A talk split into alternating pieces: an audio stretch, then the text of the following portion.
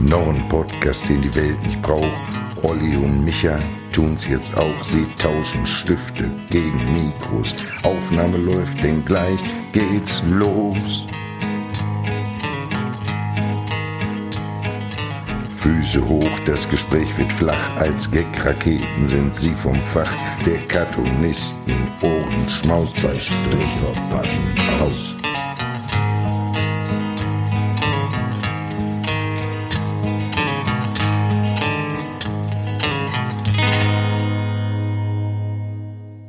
Herzlich willkommen zur neuen Ausgabe von Zwei Stricher packen aus. Mir gegenüber sitzt wieder mal Olli Hilbring.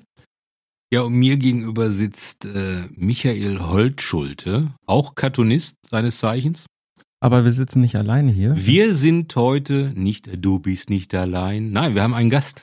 Ja, ich habe dir da Besuch mitgebracht sozusagen. Ja, ich freue mich. Ich habe ihn ja möchte, schon gesehen. Ich, hab möchte mich es ankündigen mit ganz ja, großes Kino heute. ganz großes Kino. Ich hätte es anders angekündigt. Wie? Bitte mach einfach. Ich hätte gesagt, wir haben zu Gast den Steven Spielberg des Ruhrgebiets, den Quentin Tarantino von Mülheim an der Ruhr. Hier, Freunde, für euch Alexander. um, um das ganz kurz Ach, für unsere. Hörer zu beschreiben. Ja, ja, was denn? er macht gerade Facepalms ohne Ende. Nein, wir haben mitgebracht oder Ja, ich habe mitgebracht, dir mitgebracht, den Alexander Waldhelm, ein Regisseur aus Mülheim. ja, an der Und Ruhr. Ganz kurz vielleicht, warum ich ihn mitgebracht habe oder wie wir uns kennengelernt haben. Er hat ein, er hat mehrere Filme gemacht, aber mit seinem Erstlingswerk hat er quasi bei einer Veranstaltung rund um Depressionen in Essen als Eisbrecher den Film zeigen dürfen und im Anschluss saßen wir dann zusammen auf der Bühne als ja, Talkgäste einer Moderation. Äh, Der René Steinberg war auch mit dabei, Ja. weil der nämlich auch in dem Film mitgespielt hat. Das ist auch ein Bekannter von dir, Olli. Also so schließt sich hier quasi gerade so ein bisschen der Kreis. Der wird sich heute noch mehr schließen, wirst du gleich merken. Um Gottes Willen. Als wir uns dann nach dem Talk, nach dem Film, nach dem Talk unterhalten haben, Alex und ich, hat sich dann rausgestellt, dass wir sogar zusammen studiert haben. Nein, So. Freunde. Hallo, Alex. Herzlich willkommen. Hallöchen, ich freue mich sehr hier zu sein. Wir haben also zusammen studiert, ist vielleicht etwas irritierend. Wir haben zumindest parallel miteinander studiert. Wir haben auch ziemlich das Gleiche studiert. Wir haben sogar in gleichen Vorlesung, Vorlesungssälen Was habt ihr gesessen. denn zusammen parallel studiert? Ja, zu, zuerst einmal natürlich an der Ruhr-Uni in Ja. Bochum. Ja, als Du hast, Bochumer. äh, der Alex hat ein Shirt an, Ruhr-Universität Bochum, So seit groß 1965, so groß draufgeschrieben, dass du dass es man sogar lesen, lesen dass sogar ich es ohne Brille lesen kann, ja. Ja, was hattest du genau studiert? Ich habe äh, Germanistik und Medienwissenschaften gemacht. Diese Germanistik habe ich ja auch unter anderem studiert. Und ich denke, dass wir da auch irgendwo zusammengesessen haben. Wir haben ja echt zum gleichen Zeitraum studiert.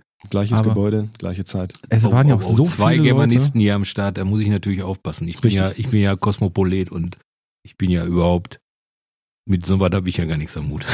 Der dritte im Bunde aus dem Jahrgang wäre ja noch Oliver Uschmann. Damit hätten wir dann alles abgedeckt. Cartoonist, Filmemacher und äh, Literat. Sehr gut. Ne? Den hast du wahrscheinlich dann auch nicht so direkt. Äh, Nee. Jetzt, Aber kenn- jetzt kennst weiß du es, den? jetzt weiß es. Olli, kennst du den Olli? Ich kenne ihn nur vom Namen her, persönlich nicht. Okay. Germanistikstudium und das andere, was du gerade erwähnt hast, ich weiß schon wieder vergessen. Medienwissenschaften. Guck mal, Medienwissenschaft. er, Ja, er hat aufgepasst. Auf, pass auf, ja. Da ist die Frage, wie kommst du auf einmal zum Film?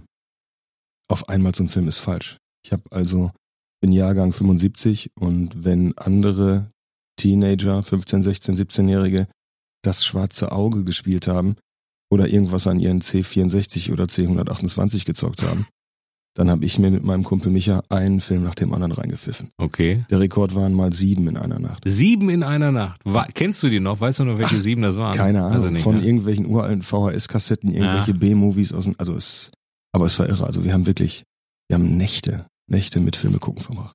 Ich weiß noch, welcher, welchen VHS-Film ich als erstes gesehen habe. Und zwar? Äh, auf dem Highway ist die Hölle los.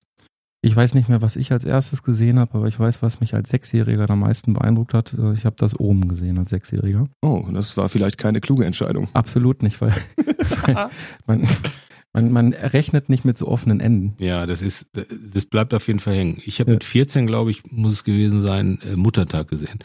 Ui. Auch ein ganz schrecklicher Film. Da bleiben auch Szenen, also die habe ich jetzt, kann ich jetzt noch ganz genau beschreiben. Ich habe den einmal gesehen, den Film, weiß aber, kann dir die Szene ganz genau beschreiben. Aber ich beschreibe die jetzt nicht, ganz scheißfilm. ist wahrscheinlich besser, sie nicht zu beschreiben. Ich Ja, ja. erinnere, der einzige Film, der mich so stark negativ beeindruckt hat, war die King Kong-Version von 33. Oh, Diese Schwarz-Weiß-Geschichte mit der Okay. ganz schlecht, weil mein Großvater wollte mir einfach einen Gefallen tun. Da war ich auch ungefähr sechs. Wir gucken den jetzt, Junge. Und dann haben wir den noch geguckt. Und darunter haben meine Eltern ungefähr ein halbes Jahr noch gelitten. Echt? Weil ich ein halbes Jahr lang irgendwie nur bei geöffneter Tür schlafen konnte. Also das war, ähm, was ich auch paradox finde übrigens, weil wenn die Tür offen ist, kann, nicht unter das Bett. ja, aber wenn genau. die Tür offen ist, kann King Kong ja theoretisch rein. Also Und sein alles- Vater, sein Vater hatte auch so behaarte Haare- Arme. Das, äh, wie man auf einmal dann zum Film kommt, das äh, habe ich ja jetzt nicht ohne Grund gesagt.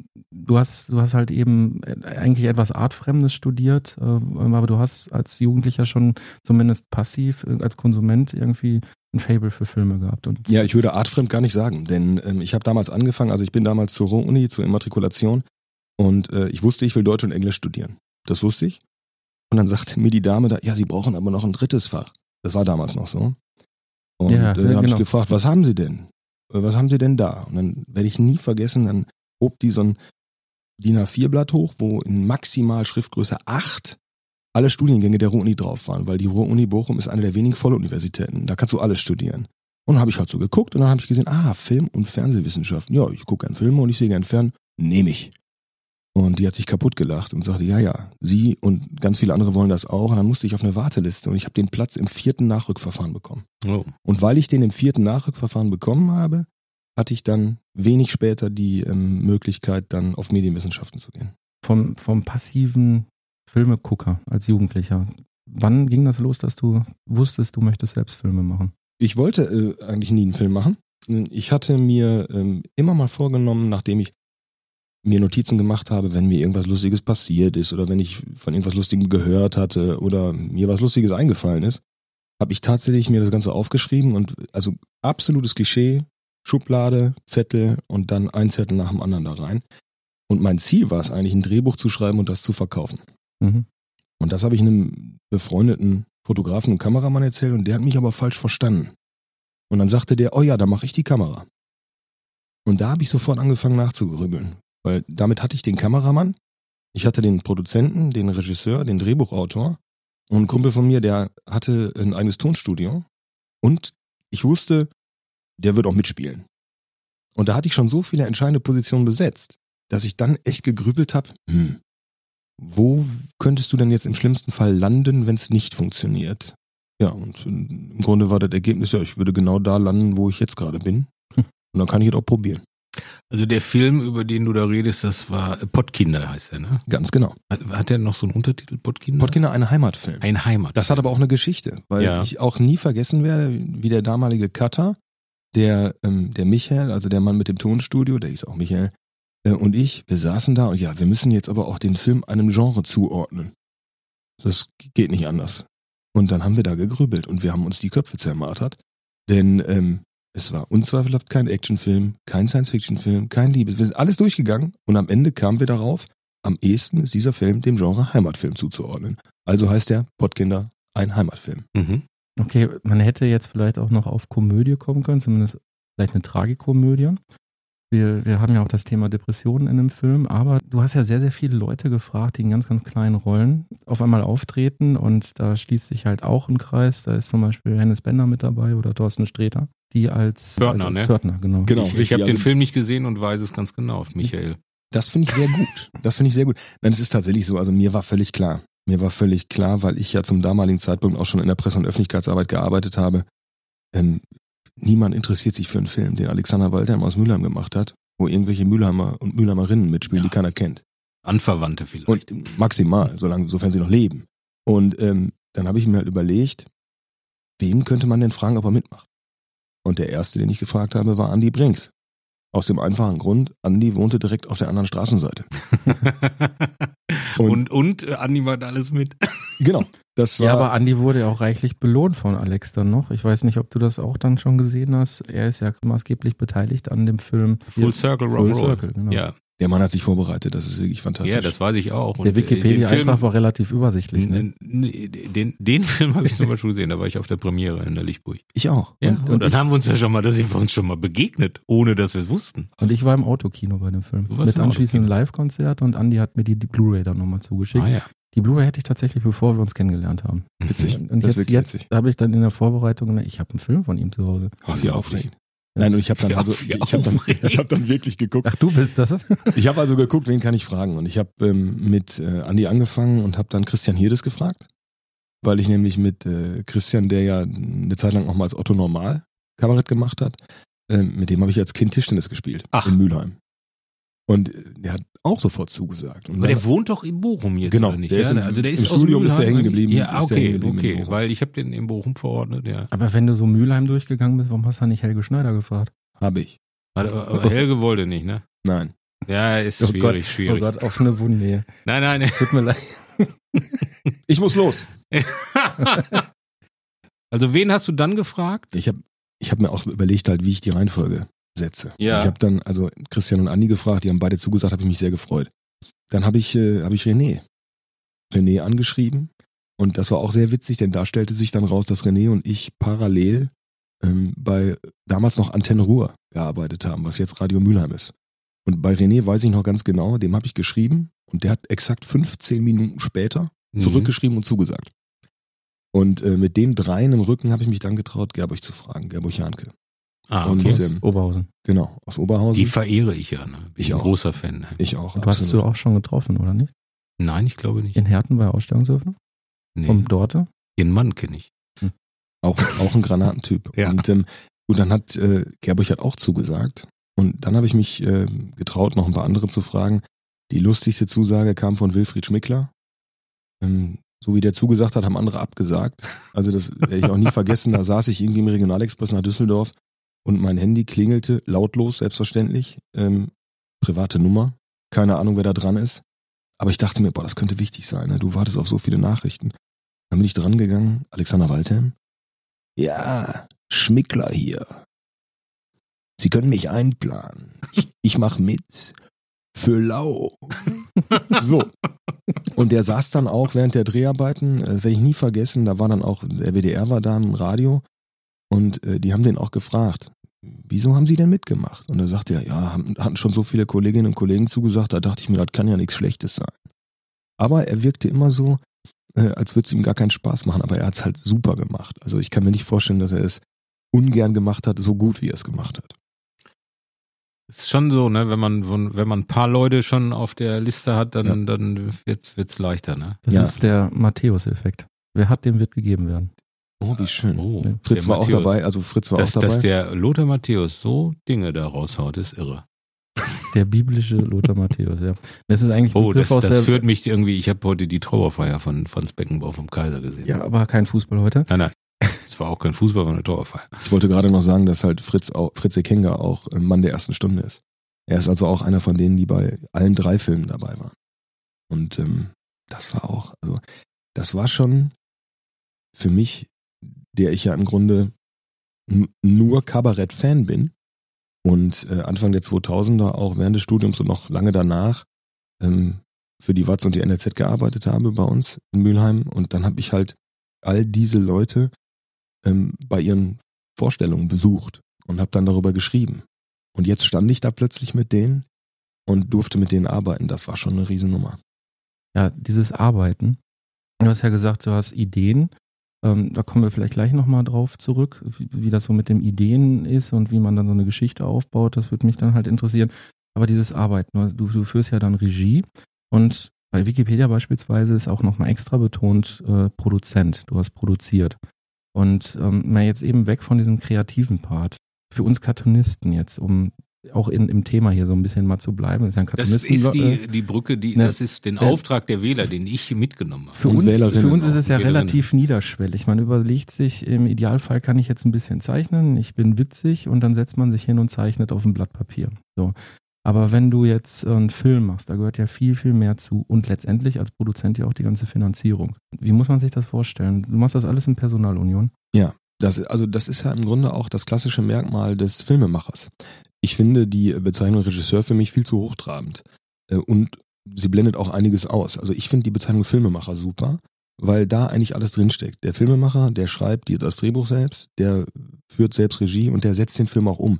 Die meiste Arbeit an einem Film hat der Produzent. Und das ist auch der Grund, warum der Oscar für den besten Film an den Produzenten geht.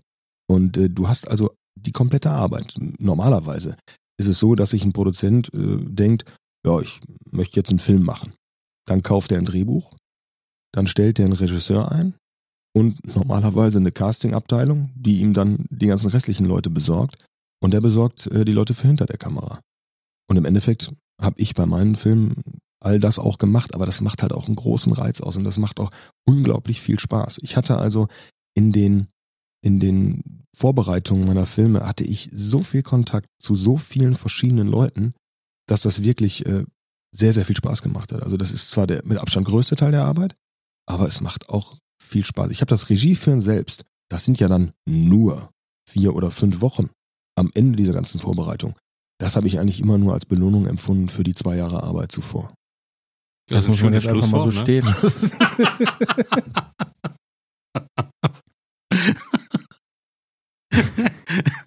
das ist so peinlich, dass ich immer meine eigenen Witze immer so lachen muss. Ja, aber dann lacht mindestens einer über deine ja. Witze. Das ist ja gut. Für sowas haben wir übrigens bei Apple Podcasts schon einen Sternabzug gekriegt in der ja, Bewertung. Ne? Wegen, wegen, deiner, an, deiner Karlauer und dein Ach, ja, über deine eigenen Karlauer. Ja, Freunde, ey. Schöne wer hört schon Apple Podcast irgendwie? Wer, wer? genau. ja, die, die Finanzierung von so einem Film, ne? Äh, wie muss man sich das dann vorstellen? Schwierig. Ich meine, du bist ja jetzt, du, hast, du hast ja jetzt wahrscheinlich nicht irgendwie, äh, weiß ich nicht, wie Leon Winscheid oder so, äh, bei Wer mit Millionär eine Million gewonnen und gesagt, so, das hau ich jetzt für Filme raus. Sondern ähm, du hast eine Idee, du willst das Film machen und das kostet ja alles Geld. Ja. Ja, es ist also tatsächlich so, äh, dass du gucken musst, wie du an all das Material und an die Menschen kommst. Und ähm, das ist ja das Schöne, wenn man sowas zum ersten Mal macht, dann geht man da ganz unbefangen und blauäugig ran. Und das Erste, was ich gemacht habe, ich bin halt studierter Journalist, ich habe erstmal eine Pressemitteilung rausgegeben. ich habe eine Pressemitteilung rausgegeben und habe gesagt, so, ich möchte gerne einen Film drehen und äh, wir treffen uns am Samstag hier in der und der Kneipe, in dem und dem Saal, in dem du übrigens auch gesessen hast während der Dreharbeiten zu meinem aktuellen Film. Und äh, da kamen beim ersten Mal kamen 40 Leute und beim zweiten Mal kamen auch nochmal 40 Leute. Und da waren dann natürlich die meisten dabei, die wollten vor die Kamera. Leute für vor der Kamera zu finden, ist nie ein Problem. Da waren aber auch tatsächlich einige dabei, die gesagt haben, ja, ich könnte mir vorstellen, dass ich irgendwie was mit der Kamera mache oder dass ich hm, Regieassistenz mache oder so. Der absolute Knaller war eine, eine ältere Dame, die sich gemeldet hat als allererste bei der ersten Veranstaltung mit der allerersten Frage und ihre erste Frage war, wird der Film in Schwarz-Weiß gedreht? Worauf ich ihnen dann sagte, nein, ich hoffe nicht. Und die zweite Frage von ihr direkt hinterher war, kann ich auch mehr als eine Rolle spielen?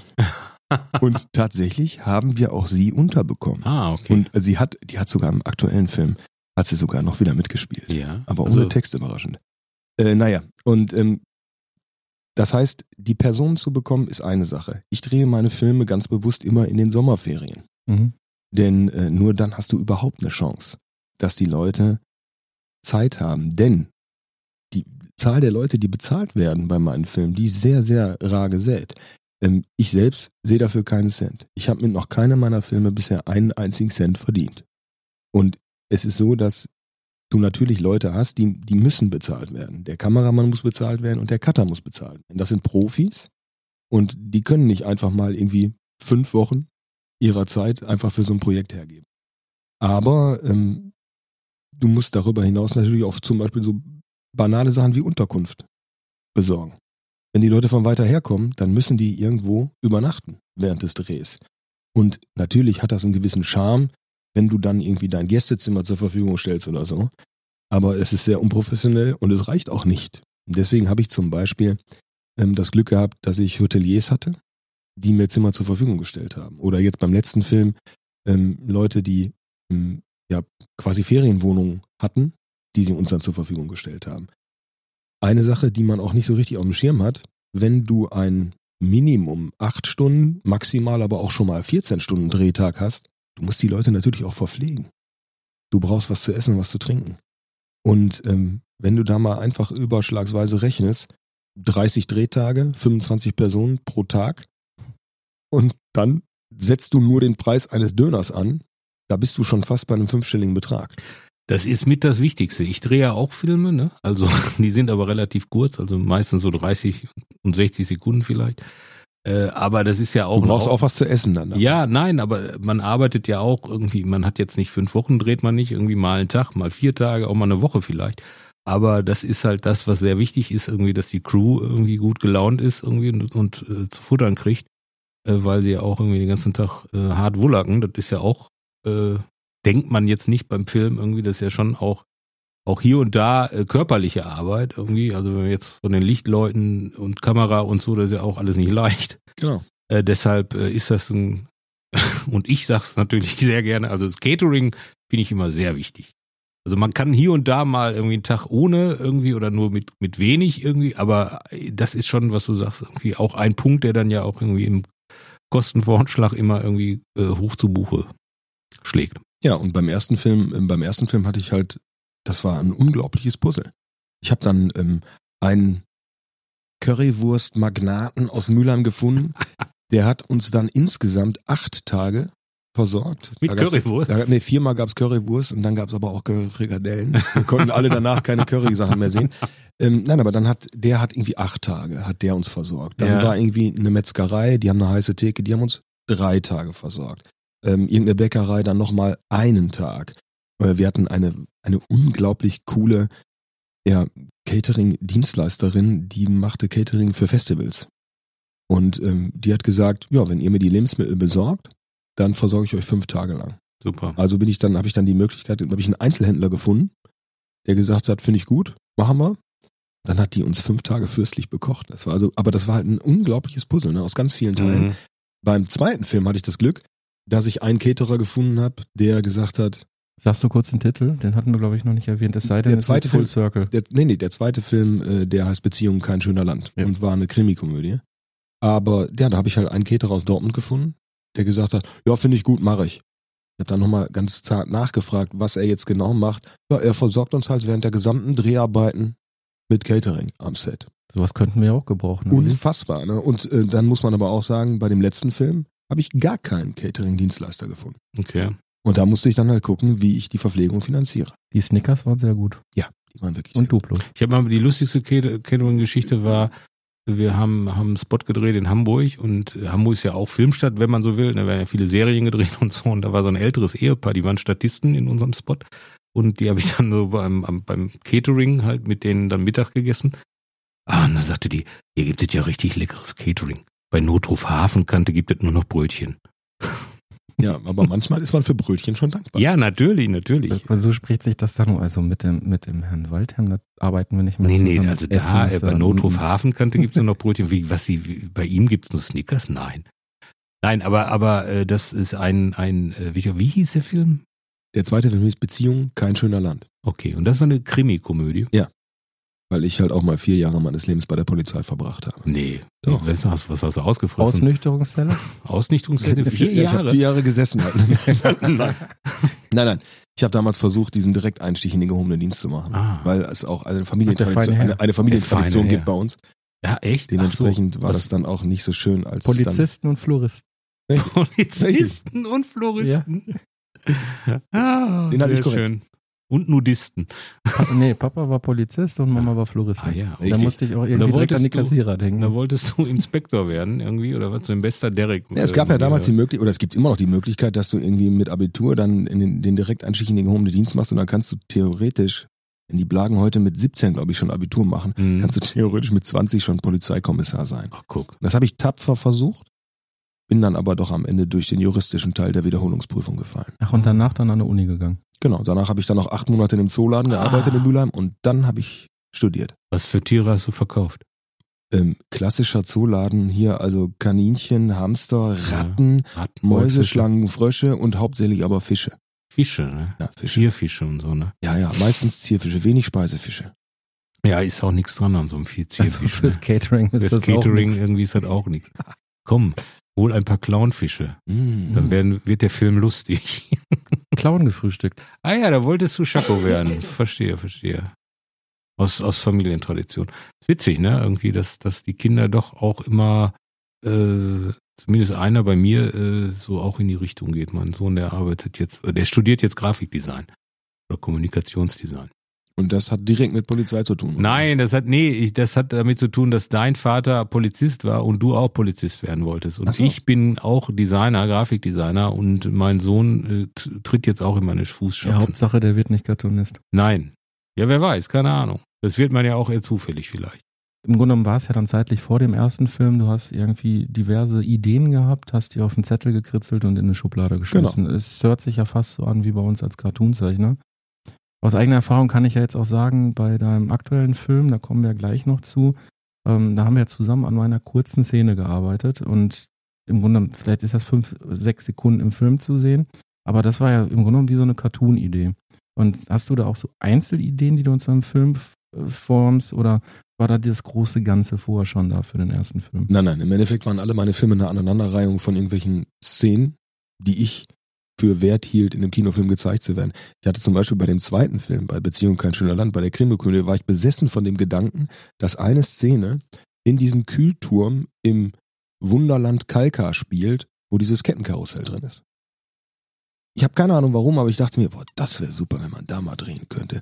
Und ich freue mich sehr, dass das damals auch geklappt hat. Wir haben dann also wirklich hinbekommen, ich habe Sponsoren gefunden, ähm, die uns äh, eine Übernachtung dort ermöglicht haben mit dem gesamten Team. Ich habe dann den Drehplan so gestaltet, dass wir am zweiten Tag nur noch sehr wenig zu drehen hatten, weil die Getränke ja inklusive waren. Und ähm, bin dann halt auch mit dem Wunderland Kalka da in Kontakt getreten. Die haben das unterstützt. Die haben es sogar noch auch über Social Media auch noch ein bisschen verwertet. Das war für uns super. Und dann haben wir tatsächlich diese wunderbare Szene da gedreht in diesem Wasserturm. Ich hätte niemals mit dem Kettenkarussell fahren dürfen.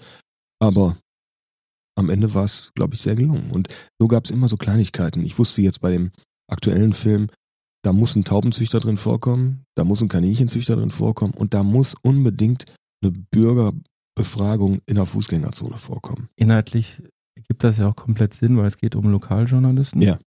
Und da ist natürlich Taubenzüchter, Kaninchenzüchter und so das muss dann, ne? Richtig. Du kommst da aber auch aus der Branche, ne? Ja, was heißt aus der Branche? Ich, ich hielt das für ganz natürlich, dass wenn man äh, ein journalistisches Studium durchführt, dass man dann auch ein Praktikum äh, in der Zeitungsredaktion macht. Mhm. Und ähm, am Ende habe ich dann, habe ich das zehn Jahre lang gemacht. Das Äh, Praktikum, das oder Praktikum, wurde es auch irgendwann Zehn? Jahre, Ja, ja, ich war Oh, der lange, älte- ich war der älteste älteste Praktikant. ja. Also, ich Du habe das, kannst wunderbar Kaffee kochen. ich hab das Praktikum gemacht und äh, habe danach dann zehn Jahre noch als freier Mitarbeiter da gearbeitet. Und ich habe das wirklich alles erlebt. Das Einzige, was ich leider wirklich nie erlebt habe in meiner aktiven Zeit, war eben der Taubenzüchter. Ich hatte den Dackelzüchter, ich hatte den Kaninchenzüchter, der, der deutsche Riesen gezüchtet hat. Das sind äh, Kaninchen, die sind ungefähr so groß wie ein Dackel. Und die wurden dann früher äh, Sind das die mit den Schlappohren? Ja, ich, in der Größe haben die, glaube ich, alle Schlappohren. Aber das sind so ri- riesige, Schwere Ohren. aber wirklich, der hat aber schwere Ohren. Das sind, äh, das sind so riesige Viecher, die sind wirklich, die sind wirklich so groß wie ein Dackel. Und das war total lustig. Da war ich dann bei so einem Züchter, der war, weiß ich nicht, also der sah aus wie 120 mit seiner Frau, die sah ein bisschen älter aus.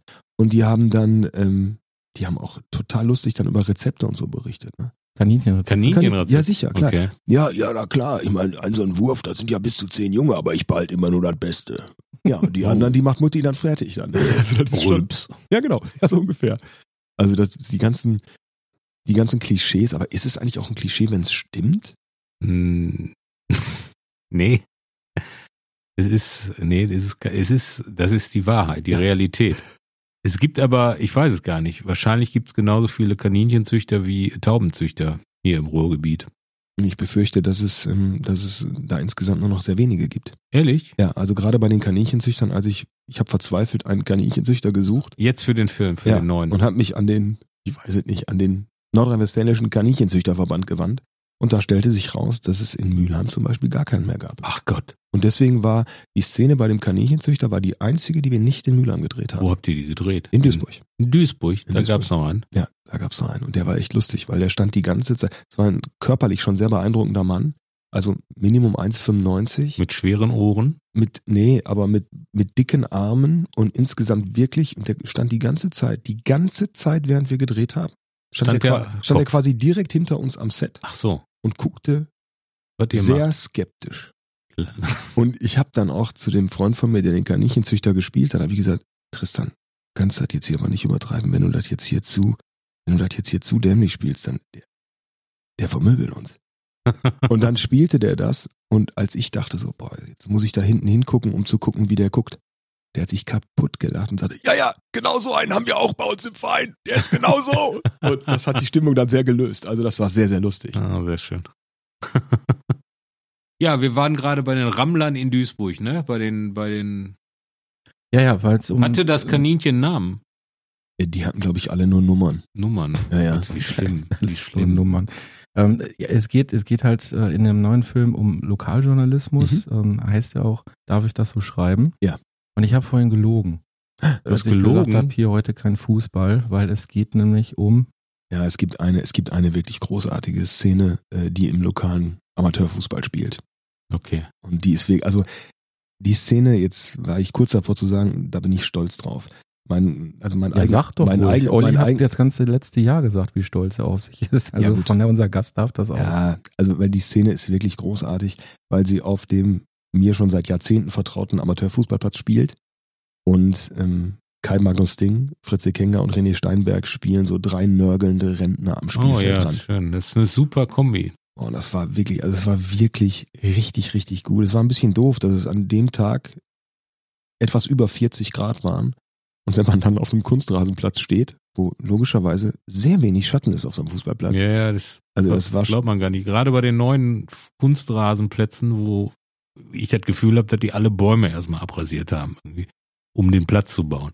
Aber es sind, gibt einige Plätze, die Ja. so mittlerweile sind. Das heißt aber, die Sonne hat auch volle Kanne geknallt. volle Kanne ist, das, reingeknallt. ist das für so eine Aufnahme besser, wenn wirklich schön die Sonne scheint oder eher, wenn es äh, so bewölkt ist, dass man so ein, so ein diffuses Licht Das ist hat? eine super Frage und das habe ich schmerzlich gelernt beim ersten Film. Da haben wir nämlich eine Szene gespielt äh, auf einer Leichtathletikanlage, wo Buhl gespielt wurde. Die Akademiker-Version von Boccia. Und ähm, da hatten wir das Problem, wenn du nur Sonne hast, ist das super. Wenn du eine geschlossene Wolkendecke hast, ist das auch super. Da hast du keine Schatten. Das Problem ist nur, wenn es permanent wechselt. Und das hatten wir. Wir hatten dann also wirklich permanenten Wechsel, Wolken, Sonne, Wolken, Sonne. Und wenn dann mal hätte gedreht werden können, dann kam meistens ein Flugzeug. Also man kann dazu sagen, Sonne ist kein Problem, Wolken sind kein Problem. Es sollte nur stabil sein. Und äh, diese, diese Fußballszene, ich erinnere mich, dass du ja da händeringend noch Statisten gesucht hast. Ja. Ähm, wie hat sich das denn noch entwickelt? Das ist im Grunde perfekt aufgegangen. Wir hatten also am Ende circa 75 Leute rund um den Platz rum und die haben wirklich gerade gereicht. Ich konnte die also genau verbraten, so alles klar, ihr drei, ihr wart noch nicht im Bild, setzt ihr euch bitte mal dahin, ihr bleibt da, wo ihr seid und ihr bleibt da hinten, da sieht man euch jetzt nämlich noch nicht, da kann ich euch gleich dazu holen. Das ist perfekt aufgegangen, also das hat so gerade eben geklappt. Und, und wer hat Fußball gespielt?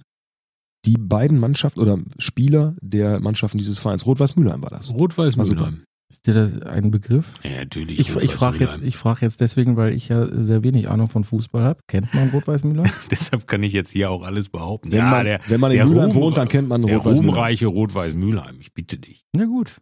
Dann ist doch schön, dass du Grüße Den gehen raus an Rot-Weiß Mülheim. Rot-Weiß Meldet euch mal wieder, Film. Männer. Kommen die denn auch alle zur Premiere? Ich weiß nicht, wer davon zur Premiere kommt, aber es wird bei denen eine Vorführung des Films geben. Sehr schön. Also das habe ich, äh, hatte ich denen angeboten, weil die haben sich wirklich sehr viel Mühe gegeben und da sehr, sehr viel Aufwand betrieben, dass wir da drehen konnten. Die waren total nett und da habe ich gesagt, pass auf, dann lasst uns das doch so machen. Dann ähm, zeige ich den Film bei euch, im Vereinsheim quasi, und dann können alle Leute, die vor der Kamera dabei waren, können dann mitgucken. Und da ich das Glück habe, dass auch bei diesem Film zum dritten Mal wir auch von Edeka Paschmann wieder gesponsert wurden. Paschmann ist also ähm, so der Edeka-Magnat bei uns in Mülheim.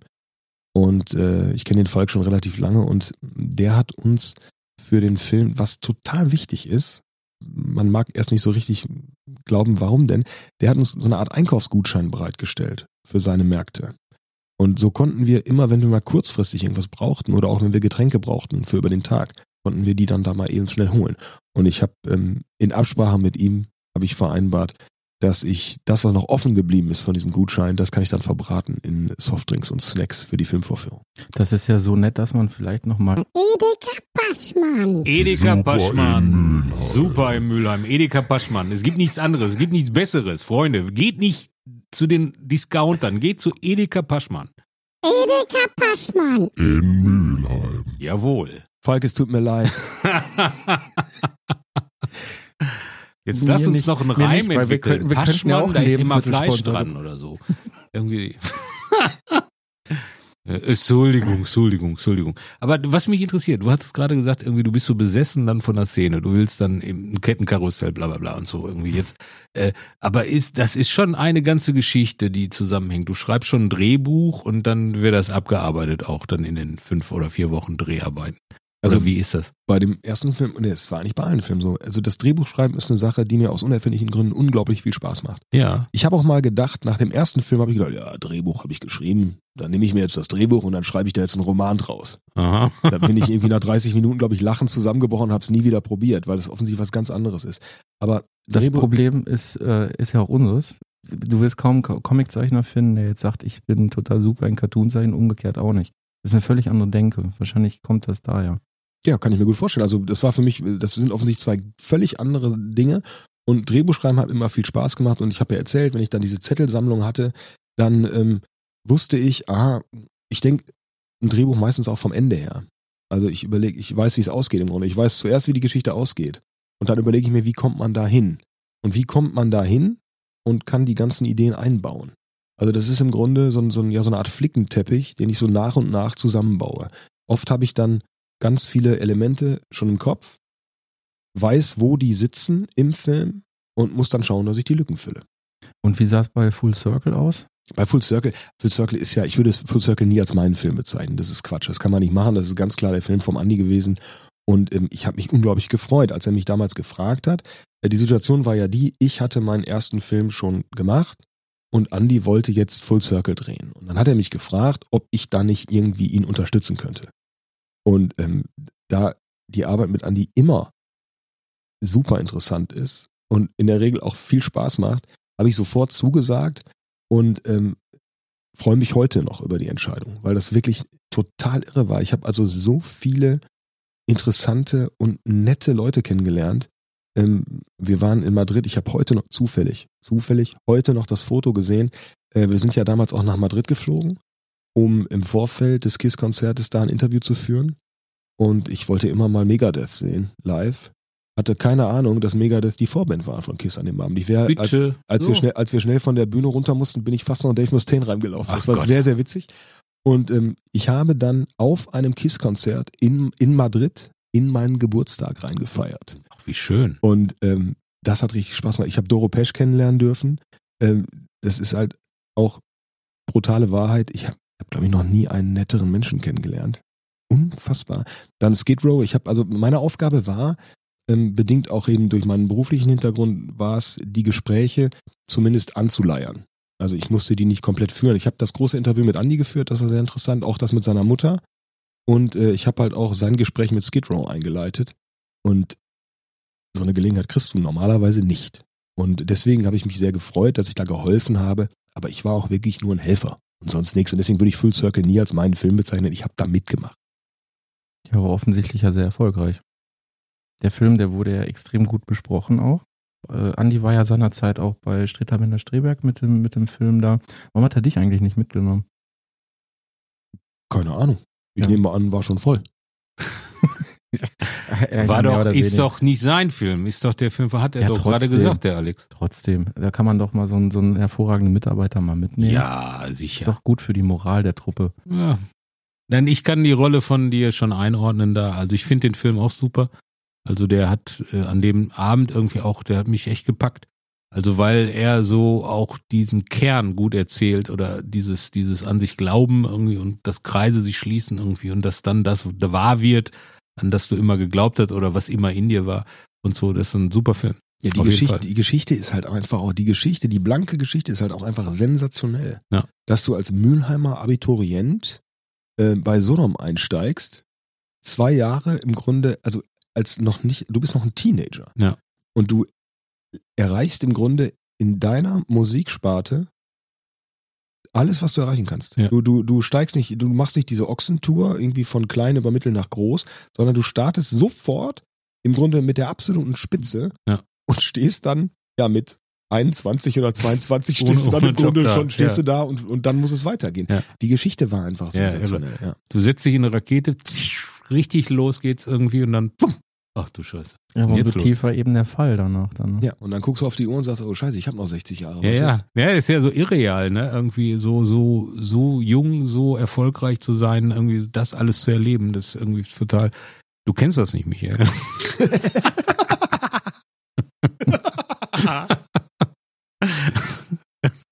okay, äh, wo jetzt? Das ist dumm, dass beim, beim Podcast auf einmal die Worte fehlen, ne? Ja, sicher. Ganz schön frech, der alte Mann. Ah, ich, äh, ich halte mich Jetzt, zurück. jetzt wird die Karte hier gezogen. Ja, das ist auch schön, das ist auch schön. Der, wie haben wir gesagt, wie der neue Film heißt? Ja.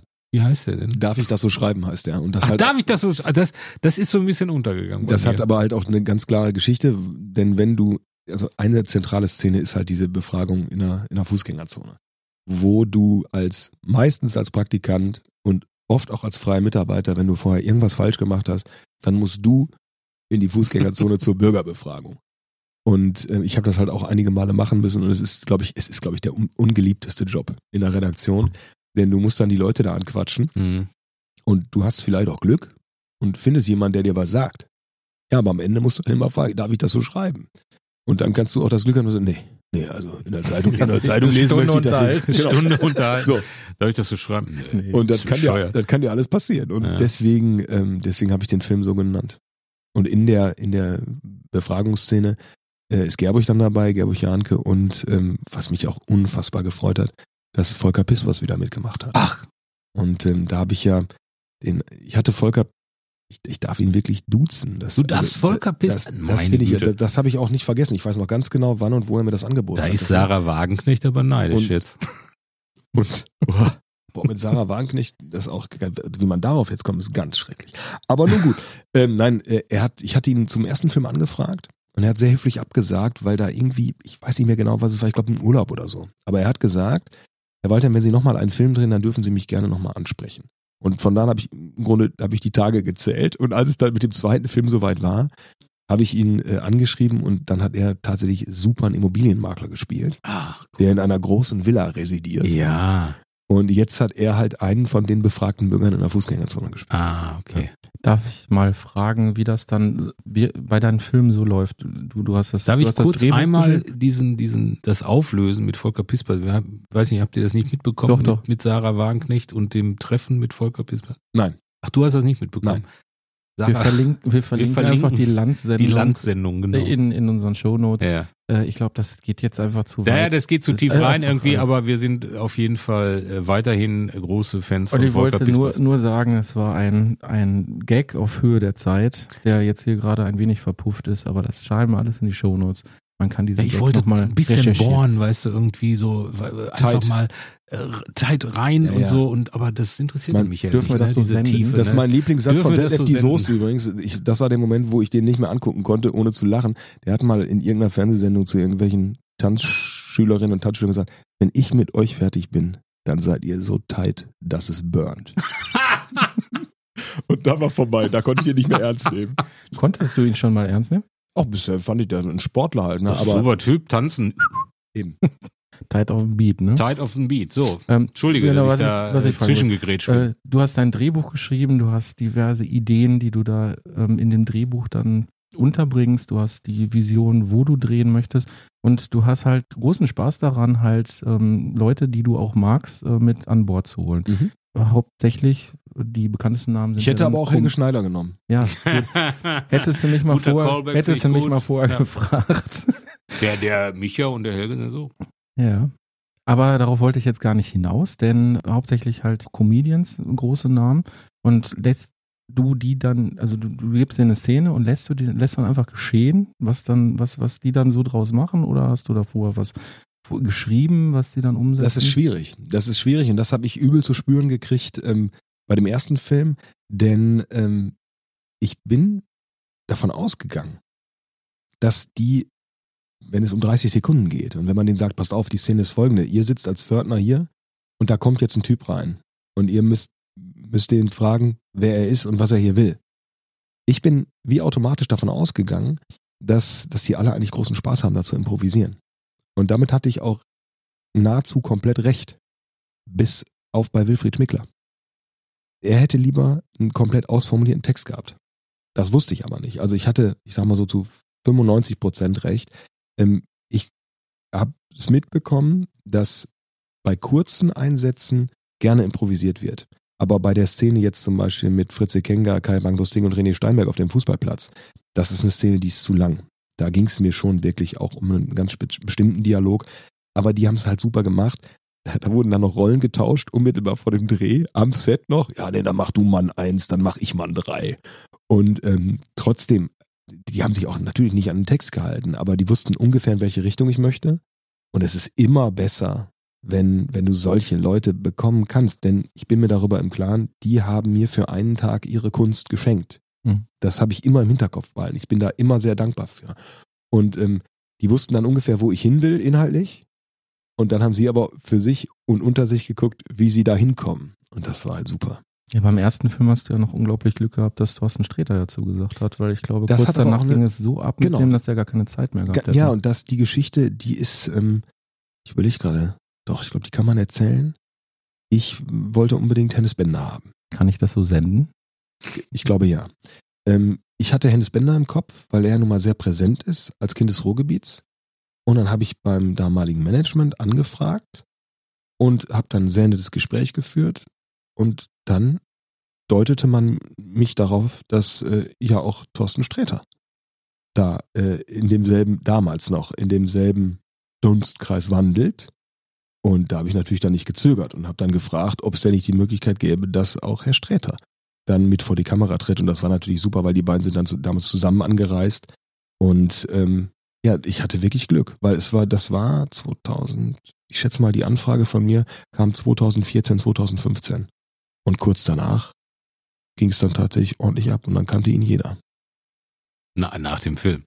Nach dem Film. ja, und es ist auch so, dass ich vielleicht auch doppelt Glück hatte, denn ähm, das haben wir, glaube ich, auch heute noch gar nicht explizit gesagt. Mein erster Film, der ja im Grunde der Grund dafür ist, dass wir uns kennengelernt haben bei dieser Veranstaltung, bei dem es um das Thema Depression ging, ähm, der hatte mehrere Handlungsstränge und zwei davon waren komisch angelegt, heiter angelegt und bei einem ging es halt um Depressionserkrankungen.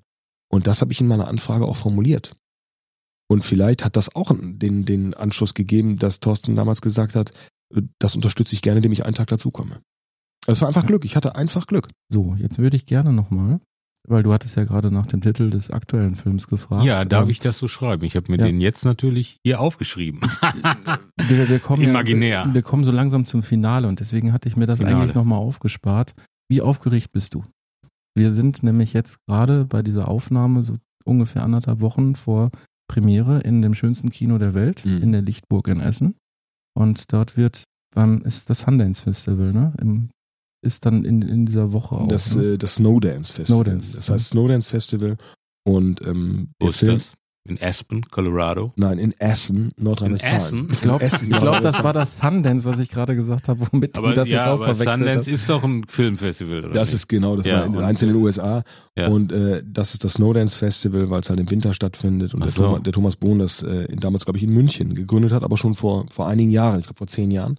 Und er ist damit dann umgezogen vor relativ kurzer Zeit nach Essen. Das ist, glaube ich, zum letzten, äh, zum ersten Mal hat es letztes Jahr stattgefunden.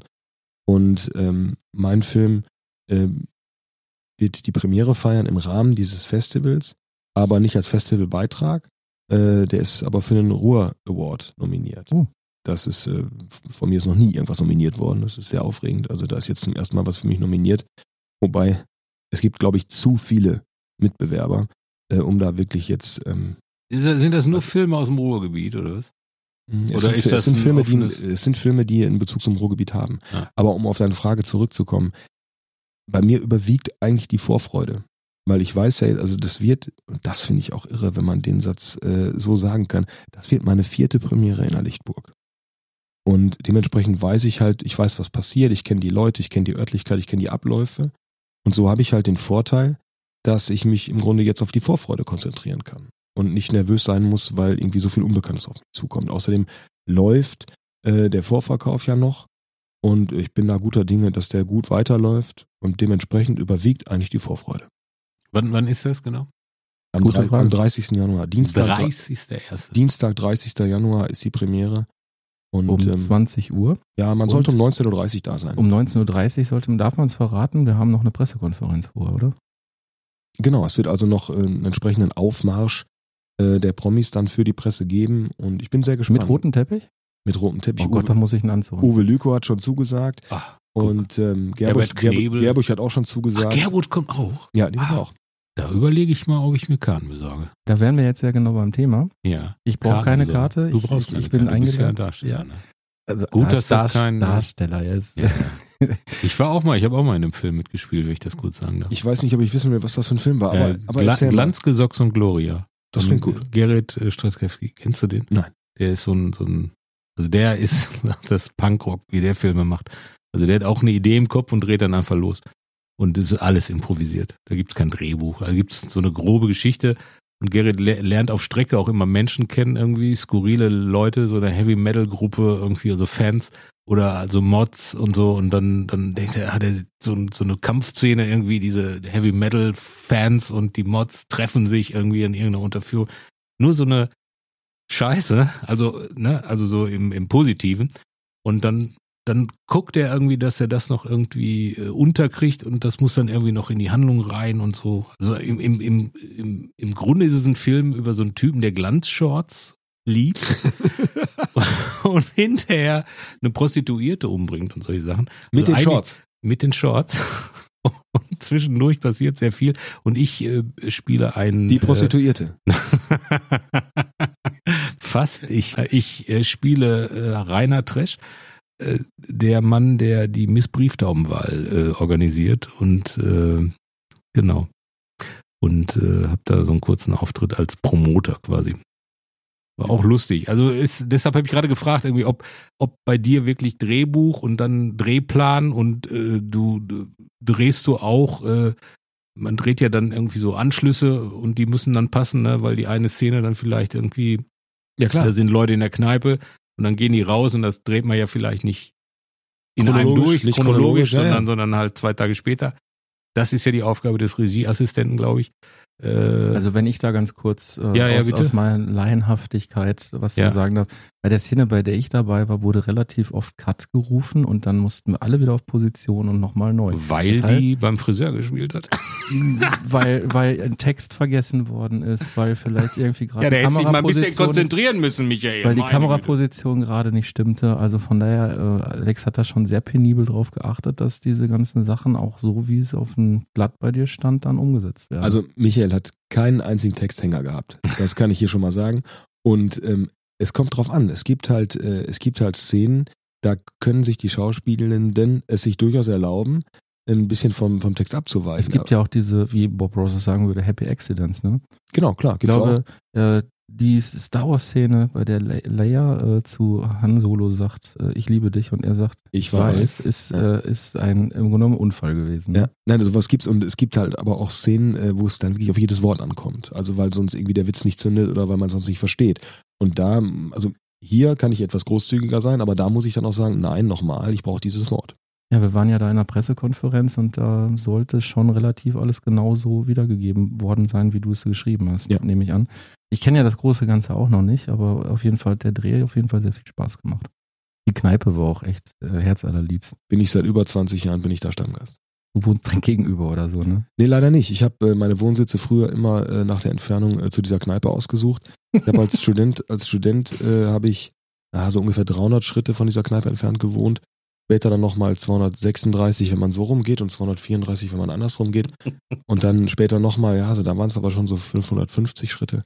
Und jetzt- Hin- und jetzt Rückweg unterschieden sich wahrscheinlich Nüch- auch noch mal. Nüchtern und Nein, nein, nein, nein, nein, nein. Es ging immer darum, welchen Weg man wählt. Und jetzt wohne ich aber doch, also so weit wie jetzt habe ich ganz selten erst von der Kneipe weggewohnt. Jetzt sind es 800 Meter. 800 Meter, wie viele Schritte? Ja, Ich habe ein Fahrrad. Ach Gott. Naja, Man soll ja 10.000 Schritte jeden, jeden Tag und so. habe ich auch mal gehört. Ich sitze Ja. so gerne. Das ist, ein, das ist eine Marketing-Erfindung mit den 10.000 Schritten, habe ich letzt gesehen. Ja? Ja, für diese Fitnessuhren war das Ach damals. so. Man hat irgendeine Zahl gesucht und 10.000 klang 10.000 irgendwie klang groß, aber erreichbar. Ja. Und alle laufen nur so 6.000 Schritte und denken sich, ja, ich, kriege die Noch 10 vier, noch vier. Noch, Die noch, kriegst du allerdings relativ einfach zusammen, wenn du einen Hund hast.